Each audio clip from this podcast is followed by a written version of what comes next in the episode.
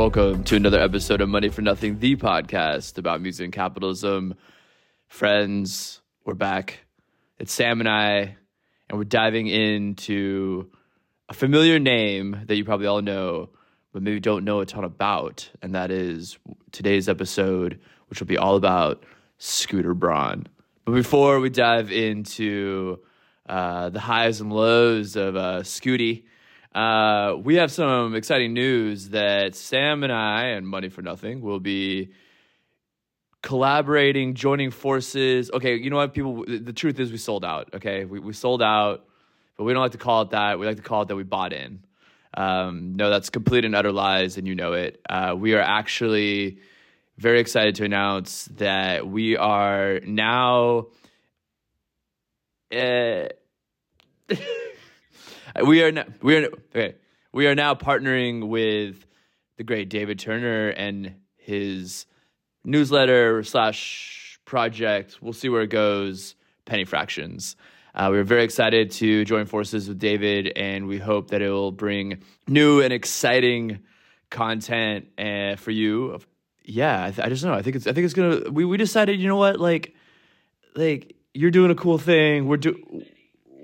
We're we're we're do we're do we're doing a cool. Th- yeah, you know, like you're doing a cool thing. We're doing a cool thing. Let's just fucking like like join forces and see what the fuck happens. We here, stopped right? dating. We made it official, baby. Yeah, the profile uh, to really date myself has gone from uh, what, what, what was what were the profile like things on Facebook? It was like it, it's Single. You've gone from single to polyamorous. No, um, we're incredibly excited. Uh, clearly, David's been like a long time like fave of Saxon and I, and we are figuring out all kinds of cool stuff that the, that the three of us and, and the rest of the team over at Penny Fractions can do together in coming months.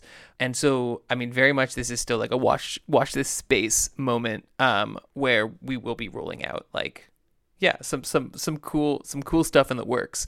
Um, but for now, just know that uh, we're selling out to the best possible people. That's right. We're getting those Penny Fractions big bucks we're going to be uh, no longer offering you critical reportage on the music industry, but instead just like how great universal music is. That's what this podcast will be about from here on out. And as as Saxon said, as, as uh, you know, the first step in the the the uh, RBC our obedience to our new overlords, we're going to be talking about Scooter Braun, the greatest man in the music industry. The who, only- who's really done nothing wrong ever, who only has wins. No. Well, he has and has brought basically uh, pop music to its cultural pinnacle, and then we can only just uh, lay lay our, our, our, our wreaths down at his at his feet and and praise him for his just genius. I think that may, doesn't that mean he's dead? do you lay wreaths down before I they know something to do to a god. I don't know. I, it's it's been a while since I like have made an offering Our to a wreath laying etiquette is rusty. Anyways, um, it happened once yeah. in Berghain, but It's Berghain, actually. Thank Um, you, but uh, I refuse to pronounce German correctly. It, I feel like it's my cultural right. Uh, uh, I've, ref- I've refused to pronounce German correctly. Is that you just can't pronounce German? That's probably what you mean, since like they just keep adding. It's just like a word connected to a word connected to a word until there's literally 26 letters in the word. um, yeah, I mean, look, it. What could go wrong?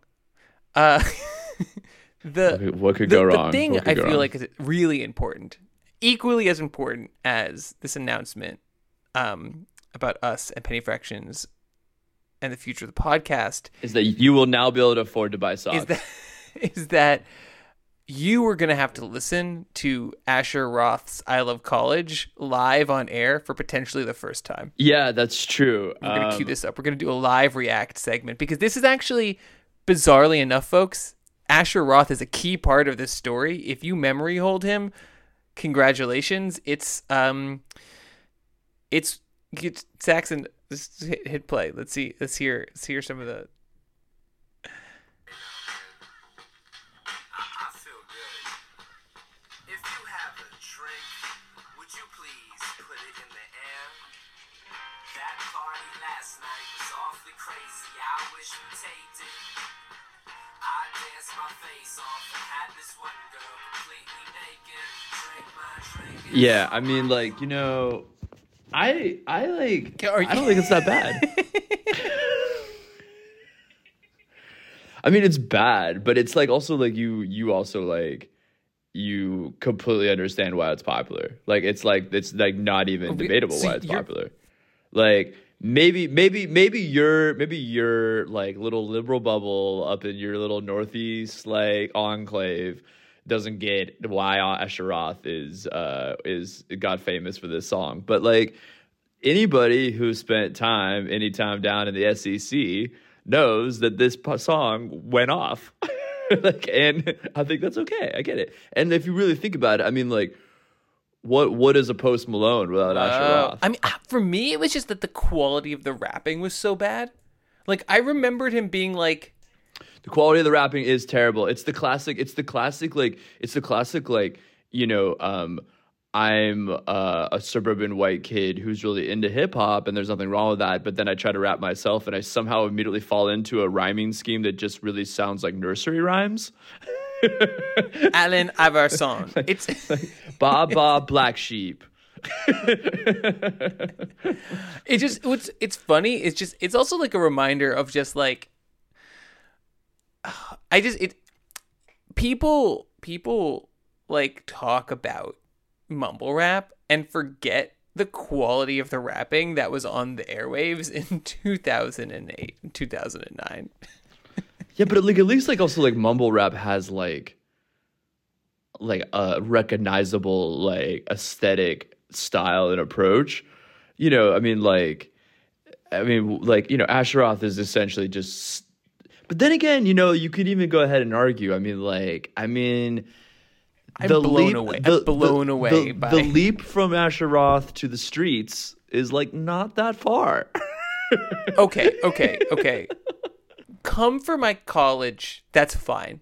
Come for the streets? How how dare you? No a totally different cultural context. B he can still he can rap in a british way Uh, do British people rap?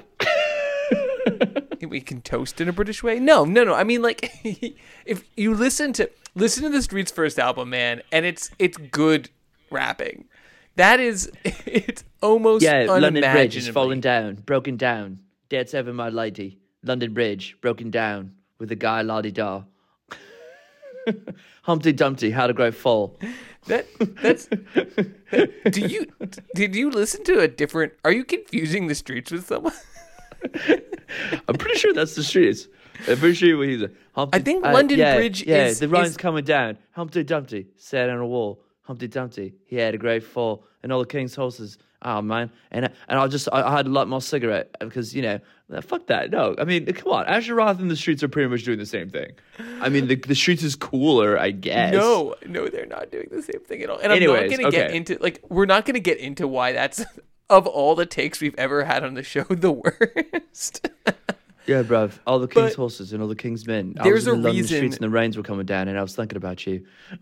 There's a reason we're talking about Asher Roth today. And that's because Asher Roth is a crucial component of the rise and fall of one Scooter Scoots Braun, um, who Scooter Scott Braun. Sco- yeah, no, I know his. his I know that's, He was born Scott.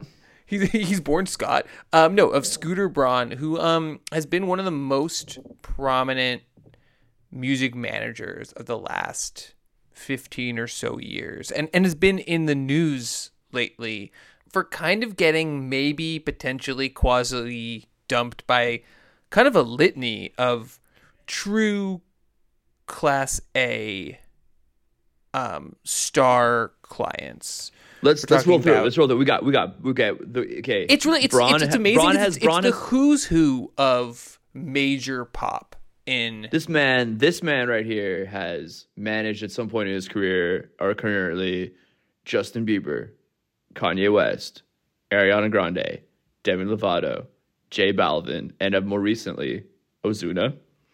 Right, so he's got some big the fucking Kid names on there. LAROI, The Kid LAROI, yeah. Carly Rae. Carly Rae Jepsen. Yeah, yeah. So yeah, the guy's you know he's And got his hand has- in in in, in uh and he's got he's you know he's he's he's behind the scenes with some serious players. And Oh, let's be oh, real, and in- Psy, in- in and the Psy from fucking and the, uh, Psy. And let's be real here, he also and more recently he's been moving to kind of be um, the head of uh, Hybe Entertainment, which is uh, um, BTS's label in America, um, and recently purchased you know Quality Control Music, um, Coach K's incredibly, incredibly successful Atlanta rap um, label, which included Migos, Lil Yachty, Lil Baby, City Girls, a bunch of other talent. So he's got his hand in a lot of pies. Oh, he's managed Black Eyed Peas, David Guetta. Yeah. Anyways, you get the point. Yeah, yeah, yeah. No, he's a lot of a lot of pies. But also, I think the, one of those first names that you mentioned, I think, is is in many ways the critical one, which is Justin Bieber, right? And with Justin Bieber, Scooter Braun really rode the wave to rode the wave and helped make the wave of a certain kind of internet age superstar. And this kind of wave of potential um, potential client breakups that he's he's had um, in recent years, uh, in recent like last six months or so, um, partially as a result of his continued beefing with Taylor Swift.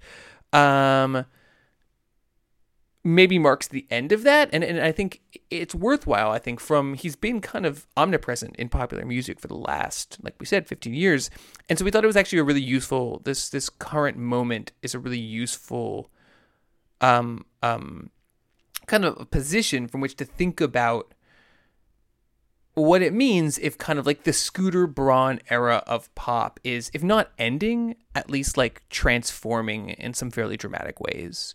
And kind of think about like how the role that Scooter played, both the role that Scooter played and the kind of space and like environment that he that he found a way to capitalize on.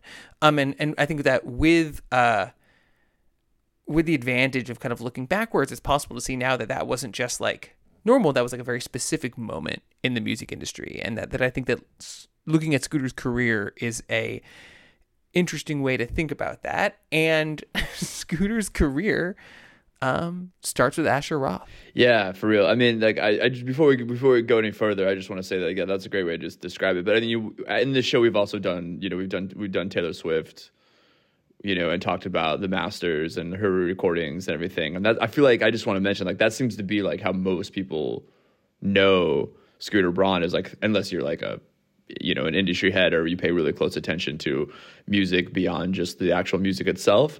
Which, but yeah, I think a lot of people just kind of know his name as he's a household name because of like the the long long going Taylor Swift beef, which we'll also get into. And just to remind people of like what that is, is that uh, Scooter Braun's kind of shadowy company, Ithaca Holdings, which he runs in conjunction or ran in conjunction with several other, the managers of several other super successful kind of again like internet 2.0 era stars, um, bought Big Machine, which was Taylor Swift's record label, because Taylor Swift was technically indie for her first five albums. Um, and Taylor really didn't like Scooter because of Kanye beef that, uh, again, we will kind of get into. And uh, basically, this all blew up publicly, and Taylor used this to kind of uh, push this idea that she's going to re record her own music, which has been an incredibly, incredibly successful gambit, arguably, which powered by make, making these old, really the, the peak of her pop success new again, powered her most recent era's tour cultural phenomena. And again, so most people know Scooter Braun from the Taylor Swift uh, hate. Yeah, for sure. So maybe to dive in, actually, before we get into the history of Scooter, why don't we actually talk about like kind of what's been happening in like the headlines lately um, with Scooter Braun? I feel like I can't help but continue to call him Scooter, which feels Yeah, I think you should call him that. That's that's his given name. feels dude. Feels a little uh, yeah, it feels a little. That's that's he's made this bed and now we have to lie in it. So I think some of the ma- so I think some of the major things is that like basically like some news came out I don't know maybe about a month ago that like a number of his major stars that he manages were possibly going to be um, cutting ties with him, and this kind of goes on top of the um, at the same time, him taking over as CEO of Hybe America, which you'll have should sound familiar if you listen to the show. Um, going back to um, our most recent um, uh, K-pop episode, uh, Hybe being the South Korean entertainment giant behind BTS, and he Scooter Braun recently sold his Ithaca Holdings to Hybe and has taken over as a CEO, probably to try to help them expand into the U.S. market, I'd imagine. But as a result, a lot of his A not as a result, sorry, but uh, simultaneously, a lot of his around this sorry around the same time though, a lot of his A-list clients, there's I guess been rumors going around. I guess is the best way we could put it that that uh, Demi Lovato. Ariana Grande and possibly also even Justin Bieber are will be cutting ties with Scooter. Yeah, and and it, this was weird news. It, it's it, it's very hard to tell. Like we're What the in hell is going on? it's very hard to tell what the hell's going on, and that's because uh, that's for reasons, right? Like we talk a lot about um, record labels on the show, clearly, right? And at some levels, like record labels are the end user is the massive numbers, the, the global market that consumes music, right? What's funny is we're now talking about a different sector of the, the music industry where like the end user of a manager are like the 15 people but the 15 people in those negotiations between like an art it, they're b2b people you know what i mean right like the the the Business point of having a manager is don't to reach means. stars as b2b business to business right the point of a manager is not to reach people the point of a manager is to like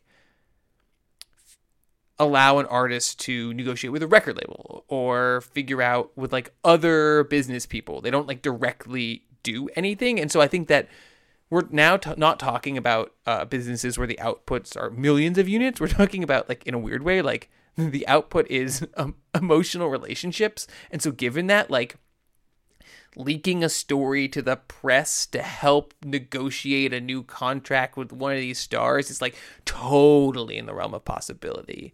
I mean, when you dig into the news, it does seem that like some of these people had like already left.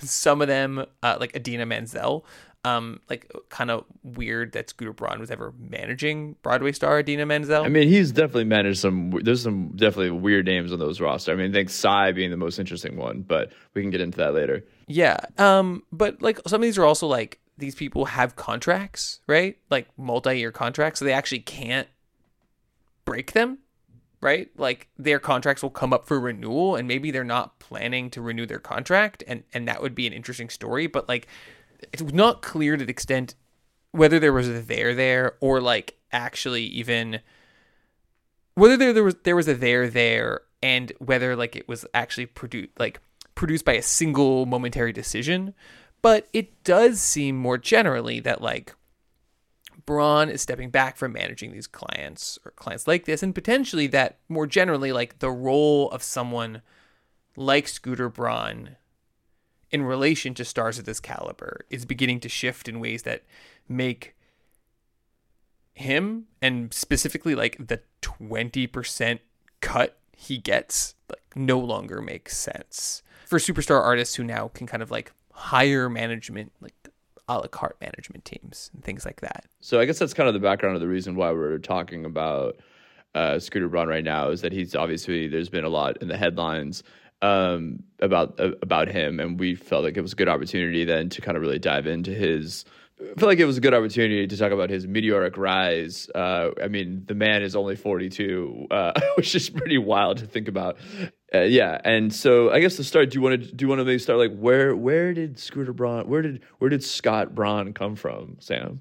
Like, how did he end up as uh, one of the primary one of the main movers and shakers in the music industry behind uh, these massive pop stars? yeah so i mean honestly like i actually think asher roth keep going back to asher roth um the Play it again. the musician that you think is the greatest American rapper of the 2010s. Um, I didn't you not did, say that. you did. no. You he edited it out, folks. That, but he did say that. It was unbelievable and really ignorant, given that Tyga was also working during that period of time. Um. so basically, Haters gonna hate. um, Rack City Babe. So basically, Scooter Braun grows up in Cos Cob, Connecticut, super Tony rich suburb of New York City. Attends Greenwich High School, um, super fancy high school. Um, he goes to school at Emory in Atlanta. He's a rich kid. He's a rich kid. Um, but like yeah, like rich kid, son of immigrants, um, like conservative Jewish, like his dad's a dentist vibes.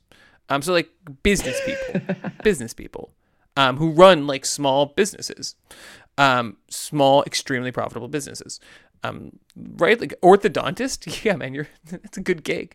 So Braun goes to Emory and starts promoting parties there and specifically after parties So we're talking like we're talking like we're talking about like basically like like, like backyard frat parties, but with like a little bit more of a professionality to them. It's hard I- to say. I- yeah, I, I think we're start yeah th- that and then eventually like full scale after parties for big rap shows.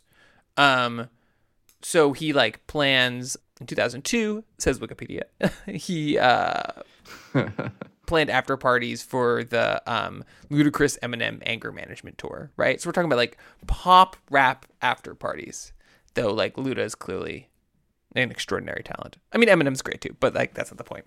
Um, I just didn't want to call. I didn't want to have the record being that I, I think Ludacris is pop rap. so he meets as a result of this like hustling and success. Uh, I mean, he was originally on the basketball team. He switches to party promotion. Um, realizes that he's really good at it. Drops out of Emory. Starts working with Jermaine Dupri. Leaves school to to become uh, marketing there, and then kind of builds out a clientele, kind of figuring out, uh, kind of leveraging these personal connections and sense of what a party is, and kind of kicks around a little bit, and then starts trying to develop artists and basically like takes all of the money he's made Okay, wait. Okay, wait. Okay, but wait, but wait. Before we, before we do that, I want to I just want to like I want to like riff a little bit here. How much do you think some of this story is like complete bullshit? Not that it matters, but I just like the whole basketball thing. Doesn't that kind of feel like something like he's like famous and no one's gonna be able to call him out, and that he actually that's kind of just bullshit? Like I don't know. It feels so weird. I, th- I get the question is who cares Yeah, but no, but I do find it fine. no i guess no i mean No, because so here's the, reason thing why I care. the thing This is the reason basketball thing because this is the type of this is the reason why I care. I think is because I think it also like describes the sort of personality of like these kinds of people where they actually do kind of create a sort of like myth about them. You know, they create a narrative about like their life, and that is kind of part of actually what like makes somebody like not that that would specifically make him what he is, but it does seem to contribute to this sort of like uh, this easy, digestible, like narrative story that can fit into a variety profile or yeah something. and, and the basketball is actually an important part of his story not because he's sporty I mean, he's five eleven. Get What? the fuck out of here. I mean, he's fucking like five it- no it's I mean, it's yeah it's not because he's like he's sporty or not sporty it's because the basketball is kind of positioned as his avenue into like uh into an authentic relationship with black culture uh he he Yeah, exactly, exactly. It's actually it a cra- to- and, Saxon, and I it's think a that's that's what I was story kind of also because um again thinking I don't know about Oh. self mythologizing, but like his family reportedly um I forget the exact details, but basically has these there are these two um African immigrant like high school kids who come and live with his family and play on the Greenwich high school basketball team, which like the team around them are clearly like had like racist accusations that that Greenwich had like got these ringers, um, which was not true, but like is Wow. Crazy and a, and like a really tough situation for everyone involved. And the family like took in these kids, and so Scooter kind of says and has said that he has like two black siblings. Um, okay. See, see, you know, you dig a little deeper, you get into some interesting details. Okay, so moving on. All right. No, no, no, no. But you're right. I think I think that that sense of like he he that he is a white dude who comes up not through L.A. but through Atlanta, who comes up not through pop but through hip hop, In a lens Um, as an outsider. and that that kind of like always as an outsider, but also as an outsider who's like consistently working that like like in some ways like his whole career is at least his whole early career is is like an Emory after. You know what I mean? Like it's like what it what forms of hip hop culture are going to be most acceptable to like a large cross racial Right. cross class audience, but like especially like Yeah. appeal to white folks. Which again brings us back to Asher Roth. so uh the after party college rapper of the early 2000 uh, the early 2000 uh, Yeah. even the odds no because it came out like 2008 yeah, it had like right? one so I, I remember it was like a big deal. It was like, oh, it's a new style. Anyways, Anyway, um like Mozart Saxon it's a new style Um it's a new it's style a new as if as if the Kottonmouth Ki- Kottonmouth Kings never existed as Sam. if just just slightly stupid erasure after slightly stupid erasure, my guy. Uh exactly which goes back to the genius of dare i say sublime anyways okay continue on. Okay. Uh, um, I would, I would say today. It's cut. been a I while. would say cut this out, but I know you're not going to. Hell no So basically, he takes the money he's made, kind of goes independent, starts scouting, starts scouting for talent that has this crossover appeal, and ends up with two projects. One is Asher Roth, which he like, who he like puts up in a house and buys weed for, and it kind of like sticks him like in what I can only assume is absolute chaos, uh, as like he makes one really successful money making hit. Um, and the other is, and more important one, though in some ways a mirror, right? Is Justin Bieber, who he finds on YouTube as this, and it's it's hard to remember now, um, because of his like continued transformation, but like, and and because he's still like a real star, but like what a thing like prepubescent Justin Bieber was, right? Like this like angelic like bowl cut blonde, like dirty blonde kid with a super baby face super with a an incredible falsetto, right? Like it you know, there's there was a reason that there were castrati, right? Like before boys' voice change, voices change, their falsetto is in can be incredible. And Justin Bieber had an incredible voice, and he's singing like these like adult R and B songs, like a full octave up, and it's a whole vibe. And basically, uh, Scooter realized that this kid like had it, but also that the way he was interacting with the world, that like YouTube videos, unmediated access to stars, was could be used to break a performer. And, it, and it's interesting, right? Like I I read some interviews with Braun where he's like, at the time, no one thought that you could break a child performer if they didn't like have a Disney show. Right, interesting. But no one ever. But also, like, I think it also should be added that no one thought that you could really break like a YouTube star back then. No, exactly. There there weren't YouTube stars, right? Like Right. Justin Bieber was one of it the first maybe the first major career to launch on YouTube. And they're all these amazing like 2009, 2010. And like according to Scooter Braun, like that he he was the first.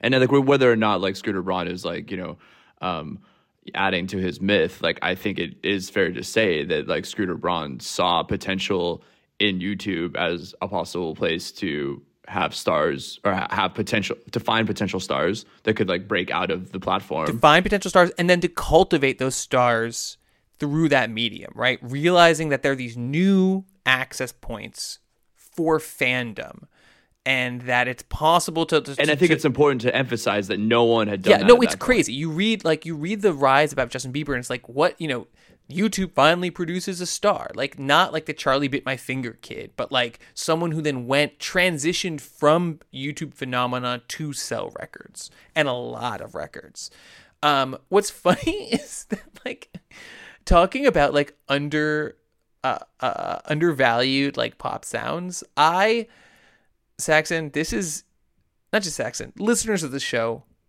I love you all. And this is what I do for the sake of scholarly inquiry. I listened to all of Justin Bieber's first record in preparation for this. and it is terrible. But you know what it sounds like? child Ne-Yo. Which just realized you forget like how big a deal Ne-Yo was. and like what a weird moment 2009 2010 was. Like sometimes you're like oh i can't believe it's been almost 15 years. And then sometimes you're like oh yeah i can. I definitely definitely can. And like listening to what pop albums released in 2009 sound like is is is it's like this feels like a lot longer than 10 years. A lot longer than 15 years too. But yeah so back to the youtube thing. I do think that like it, it's hard to wrap your head around it but justin bieber was one of the first. And again it's it's hard to I think that you're really good, Saxon, at pointing out like this is kind of the whole managerial thing, right?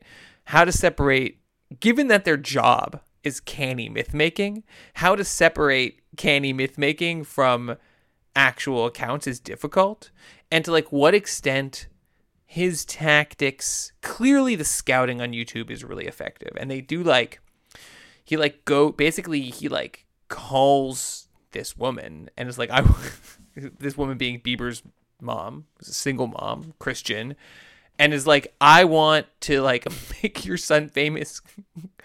Come to Atlanta.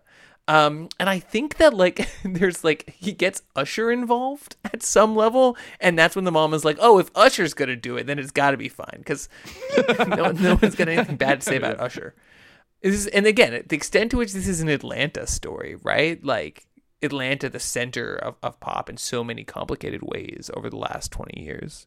But yeah, no, I think I think you're exactly right, Saxon. It's hard to wrap your head around how new this was and how big Bieber was. And and again, like hard to tell about myth making to see whether having blown up on YouTube ha- having made that major label connection and release harder to a b like whether to what extent their continued use of YouTube was important for Bieber's success. Braun says it was, right? Braun says we keep letting we kept letting Justin make videos. We kept producing videos for this content of like again preteen girls and that like we went out of our way to like cultivate that, this audience. In in one of the, the I read like a an, a long interview profile piece from him in like 2010 or 2011 or something, where he talks about an Australian like Bieber's first Australian tour, and that they were super super booked up and didn't have much time for media outlets, and they turned down like a major adult focused media outlet in order to make time for these like two 12 year old girls and their dad because the 12 year old girls ran a big Bieber YouTube fan page. And they were like, these are more important. This is going to sell us more records and build up a community of fans more effectively than like appearing on a major Melbourne, like, I don't know, news show watched by adults and scooter's like the, the adults aren't going to buy the records. Like why why even try for why even try to move through the pathways of an industry that's disintegrating? And again like i think that's the, the broader context for this right? Like 2008 2009 2010 2011 this is the moment when the wheels come off the record industry and scooter braun and, and justin bieber figuring out a way forward and or I think maybe one of the first indications of the sense that like music might be free but people are going to buy stuff anyway and that it's possible to use the internet not just to like spread information but to make hits. I think the main takeaway from this is Scooter Braun was kind of at the forefront at a major inflection point like in the music industry and handled it really well. Basically, like he saw an opportunity, he took it. But like I'm sure there were other people who might have seen that opportunity as well, possibly whatever. But you know, he found success doing it um, by kind of. In some ways, kind of like doing it on the fly and in kind of his own way. Now, mind you, of course, he had the connections and everything, right? But yeah, I think the point is, is that what we take for granted now, say like a star coming out of like TikTok now, um, and you know, making that transition outside of the out of the platform into massive stardom, like Scooter Braun was kind of at the beginning of that with Justin Bieber and continued to actually use that as well again with other artists like with Psy, which I guess when he like signed Psy, Psy only had like sixty thousand views on YouTube with his video, and like became, in America, yeah, or in America, yeah. That one, that one, I'm like, cause that's the funny thing with all this. Like some of it's so it's such a good example of like the music industry being like it's a couple hits pay for a lot of misses and some of that just like i, I don't believe that he made Psy happen i don't i think i think that song was gonna was gonna do what it was gonna do Yeah. personally But anyways, I don't. Yeah, and I don't. I don't know the exact story behind it. And I'm pretty sure like Psy contacted Scooter, and that was probably also a good move on him. But he contacted Scooter because of the fact that Scooter had this like track record of success with stars that came off of these sort of platforms in a non-traditional sort of uh, A&R way that the music industry had been operating up until that time. And no, no, that that's a super great point. And I think like an, the other thing is that as like kind of a, a guy who was effective at thinking through the way that that like the old school music industry, because like Bieber is like as superstar as superstar could be at this point, right? Pretty quickly. Um, he hadn't quite made the the rough transition to adult pop, which he now has successfully, but like you know, it's he's not on an indie. Justin Bieber. He's like on a major, but but also that that Scooter realizes, and, and in a couple of really effective ways, of, of like using not just like jumping on trends that are already existing or creating fan bases, but like then leveraging those fan bases to create other hits. And maybe the most notorious example of that is Carly Rae Jepsen's "Call Me Maybe." Yeah, which I think kind of brings us to like another sort of uh, uh, Scooter test case that we could take a look at. Yeah, I mean it it which is like maybe oh god, I love this song. This like I love this. This is one of my favorite pop songs. And one of the things that broke that is that there was this huge video of all of these stars. It was a really big deal at the time. It was kind of what made got the song, which then became a massive hit on its own its own right, got the song kind of viral success. Is this video of all of these stars, including Justin Bieber, dancing around together, listening to it. And again, it's it's like this perfect moment of like industry constructed able to like like tap into the highest rungs of power but also the video is like kind of uh artfully unprofessional and feels very authentic which I think was becoming like a very like a popular aesthetic at that at that time. Um, kind of maybe some sort of mix of like late 90s early 2000s nostalgia but also because of the fact that you were beginning to see all these stars kind of coming out of these platforms like you know whatever on on YouTube and so you were able to access like you know even to this day you know you can go and access like early Justin Bieber footage you know before he was all professionalized.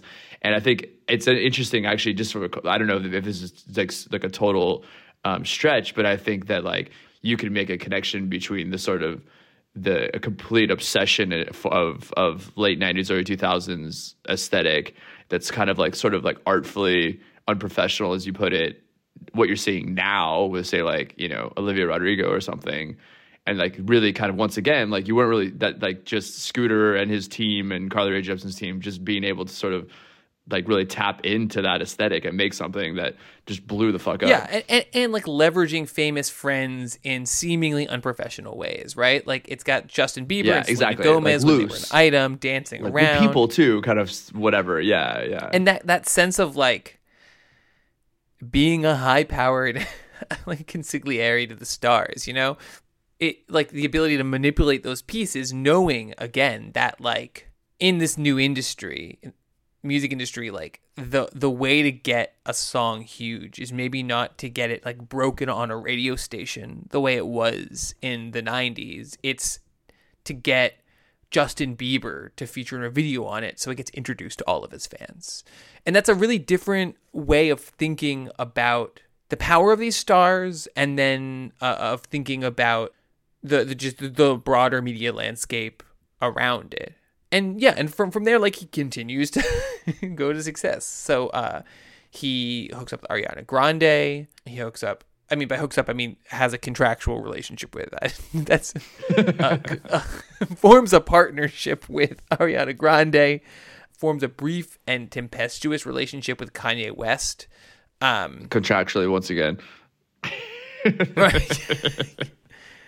Which in many ways was like the beginning of a certain kind of downfall, his linkage with Kanye West, because this is like the the classic. it's such it's the funny thing, and I think that I'm thinking just like taking a step back it's like Saxon. You and I have talked for a while about the role of managers and management companies in you know talk talk like off mic uh, about the role of management and management companies in, in music. And you know there, there's a, a series of really major ones that have kind of moved into these large agencies that have begun to move into music. Certainly as you get the kind of like return to like an all singing all dancing all rapping form of pop star where they're really multimedia artists that work across multiple platforms like certain kinds of, of talent and and as as labels have gotten less important certain kinds of talent agencies have moved into this space. And it's like uh, you know because they're clearly important but it, it's funny because it's it's it's so showbiz. You know what i mean? Like yeah. it, it this is not it's it's it's it's it's i think i'm wrapping my head around a little bit how it's difficult to talk about this side of the business given how personal it is and given how based on personal relationships it is and, and thinking about how to develop an analytic critique of it and critical understanding of it given the fact that it's like it becomes like show business gossip right? Like this guy uh managed Kanye who jumped on stage um and said that Taylor shouldn't have won what was it best video? I forget which award right? That beyonce should have was jumped on kanye jumped on stage and shutter sta- shades says beyonce should have won the video and so taylor swift hates kanye and so then justin bieber puts an instagram photo of him and Kanye and says like hi Taylor. And then Justin Bieber is dating Selena Gomez and Taylor Swift is friends with Selena Gomez. And so and so uh, Taylor Swift doesn't like how involved in their lives Scooter Braun is. And it's this weird form of stardom where like yeah I bet like these are these like young people and they're romantically involved but also their businesses. And like yeah their managers are involved in their like makeups and breakups. And like all of this is then driving in all and then is both driving a set of business moves but also is potentially being used by these canny businesses as a way to explain their set of business moves. I mean, I, I found this amazing conspiracy theory, actually, like fairly sourced conspiracy theory about the, the Taylor Swift Scooter Braun thing, which is that Taylor was a major star. She was changing contracts. She had the opportunity to buy her masters. She didn't, right? She she didn't. She had she had an opportunity to get them back in exchange for giving up masters of a new one or potentially to buy them. She didn't. Then Scooter Braun's company, Ithaca Holdings, buys the company that owns her masters. She gets incredibly upset because she hates Scooter Braun because of this Justin apparently this Justin Bieber Instagram post. And then in instead of having to it's worked out great for her, right? Instead of having to buy her masters back, she re-records them, makes them all hits again for the first time, and it's been this tremendously successful thing. The And my one concern about that, of course, that my my like my hobby horse on this is like, but did the players on the original album are they no longer getting royalties? But they probably just got a point. they got or they got like, they uh, got paid flat out anyway. No, but so Saxon, the conspiracy theory is this. Yeah. Okay. is that in fact Taylor Swift knew that her song that her masters were going to be bought by Scooter Braun because her father is a shareholder in Big Machine which was going to be bought by Ithaca Holdings. So he was invited to a shareholder meeting in which they discussed the soon to be takeover of the label. However, he claims I went deep. He claims that he didn't attend because everyone in those meetings um, is not able to disclose information, and he didn't want to have to keep anything from his daughter. But like, like, come on, dude. Like, That's like when stockbrokers like can hear of like you know rumblings of like a possible merger or something, and then like you know claim that like they don't tell their their uh, their clients or whatever, or you know because of like whatever laws, you know, what are those trading laws, you know, like yeah, I mean, com- antitrust laws or something, anti-competition or some shit. because of because of because of whatever money for nothing on money for nothing on insider trading. Yeah, insider, yeah, insider whatever trading. You know, I mean, like, come on, it's bullshit. You know, like the thing. Um, yeah, anybody who's sitting here thinking that doesn't No, happen. it's it's total. I think it's total. It's total bullshit. But then Taylor goes out. Taylor goes out and claims like, "Oh my god, I was blindsided by this news." And then with the Swifties, right after carefully cultivating Swifty outrage and anger, re-records the album. So instead of having to pay five hundred million dollars or whatever it ended up being, it was in the hundreds of millions though, um, for these masters of questionable value. Instead, she pays zero dollars and zero cents and produces a series of new hit albums from her old songs. And let's be real. Let's be real. That Brilliant. is a cla- that, that's not only brilliant, but it is a classic modern music industry move. I'm going to sell you the same thing over and over again. Of course, I'm referring to formats, but essentially, she's taking that. No, you're not same- wrong, Saxon. That's a really good point. I like that. That's why yo, I am a I'm a I'm a, a big machine truther. I think this, this plan was in the works. I think Taylor Swift's father knew. I, th- I think that she knew. I think yeah. did, but did Travis Kelce know? That's what we need to know. I, yeah, good question. Um where do you want to go from here? Because like you know we've we've taken up almost an hour here, and I mean we've really established that this man has really been like a major player, like one of the major players involved with some of the major stars. He was at this major inflection point when kind of like social media became the uh, way or a one way to like sort of break stars, and was able to you know diversify outside his help his stars diversify outside of just the music, you know, cross promotion, TV, blah blah blah blah. But things have kind of like changed a little bit lately, and like maybe we should like kind of fast forward to that and kind of how things have like altered for Scooter, and maybe think like, is this the sort of the end of an era, and what does the future hold? Yeah, I mean, if you look at his lineup, right, it's a mixed bag of people, right? There's like, it's been a minute since he signed started working with a major new star, right? Like, like working with the Black Eyed Peas post 2015 is like not, it's not what it once was. And also, like, you know, Bieber's been pretty inactive. Uh, Ariana Grande's been pretty inactive, you know, kind of like featuring on like, there's been singles here and there. There's been high profile um, features, but like, People come in, Kid LAROI comes in, leaves. Um, J Balvin comes in, leaves.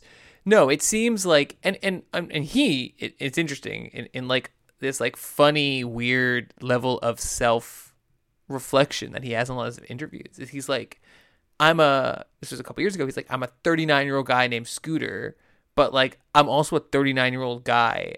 I know that what I did in 2008 I that's not me. I shouldn't be the one to do that anymore. Like you need someone who knows what kids like to do this. There's actually really interesting like uh like in this transition as he's kind of leaving this this maybe this like pop maximum pop space. You know, like there's a like, there's an interesting anecdote he had in, in in one of these articles about like when when Bieber was kind of coming back from his like dark period, which like they, they all say like he was in real trouble, and maybe he was, but like the, the from the the outside, it was like he peed in a bucket one time. eh, he got into like a car wreck, and then there was like a there was like the prostitute in like Brazil. I mean, like for a guy that came up as a Christian singer, it got a little sketchy. Okay, okay, I didn't do that much research, so yeah, yeah, yeah on that part of it. So maybe maybe it got kind of sketchy, Yeah, I think he got like a DOI, and then he was like, yeah, and then the, you know he like, and then there was like the yeah, and the that's with all the power like- of the the media behind like covering that up. Yeah, yeah, yeah, that's a good point. So okay, so anyway, but like yeah.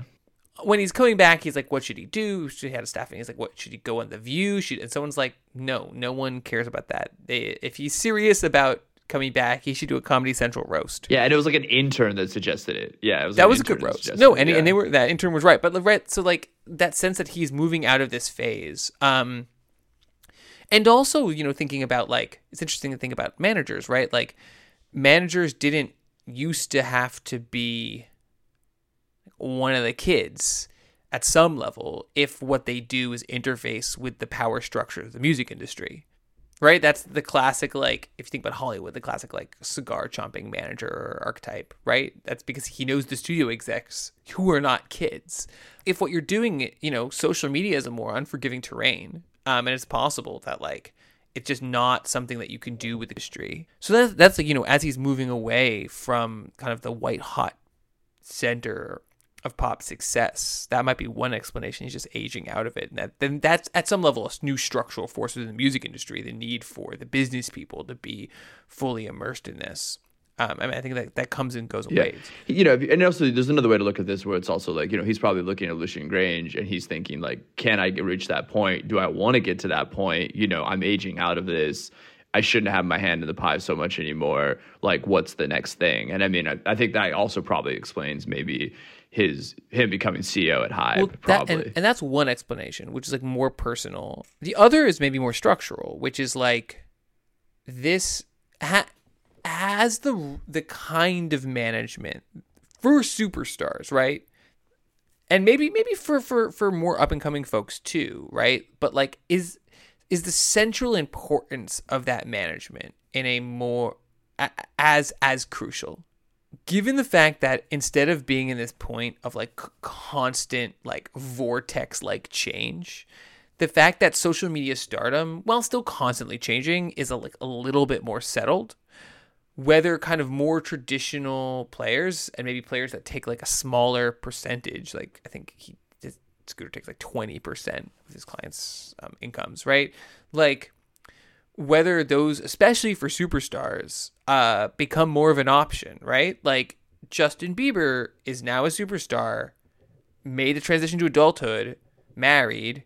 D- do you need a manager with as much power as Scooter Braun has, or can you have someone who more clearly works for you? yeah, I mean, that's also a great point as well. I could see that. Yeah. and that that's like and especially if you think about the power these stars have right like we talk a lot about the major labels and we talk about how difficult they've made it for like a whole host of, of, of actors for the, the music streaming companies um, in some ways for, for lower level artists but i don't know i'm just thinking about the music industry man like I don't know if star, like the true top echelon of stars, if they've ever been as powerful in music as they are right now. Right? Like they're not as powerful as labels, but like almost, right? For in terms of their ability to like negotiate their career. They don't need a company to print up their albums and put them in stores if they want them to sell, right? There's an incredibly competitive landscape of people desperately trying to distribute their content. Suggesting that people are coming to them, that it's like less of a need to like reach out to people. or people are people are coming to them or just like you know it's not like right? Like i'm just imagining. Imagine like bruce springsteen's on columbia. If columbia wanted to kill bruce's career though he needed a big company to put physical things everywhere. Like beyonce doesn't need that and it's not like there's not a hyper competitive market of people who are like if she wants to do an interview anyone in the whole world would do it if she wants to do a tour everyone everywhere wants to host her, right? Like there's a bidding war for their services. The people who still have this like unbelievable amount of attention and cultural cachet. So I'm actually thinking about like in terms of like the balance between managers and labels and uh, streaming services and promoters and all these stuff. Like stars, like w- why does Justin Bieber, besides like advice, like why does Justin Bieber need anyone else at this moment? And in a way that like in a way that again thinking about like uh examples from the past like Irving Irving Azoff who's like the famous manager of the Eagles and a whole bunch of other bands like the Eagles still needed Azoff to make sure they got a good deal from the labels. Like I don't it was just more reciprocal those relationships than Bieber. Like Bieber doesn't need anyone right now. Like th- most people need everyone, but he doesn't need anyone. Right. And I mean, if anything, it's just like Scooter's kind of like his, you know, his pacifier, where it's like he's been around, he's been there for so long, and he's helped him get through multiple eras of his career. It's like you know you could see on that level wanting to like have them kind of stick around, but generally the point you're making is, is completely correct. It's like what does he need at this point?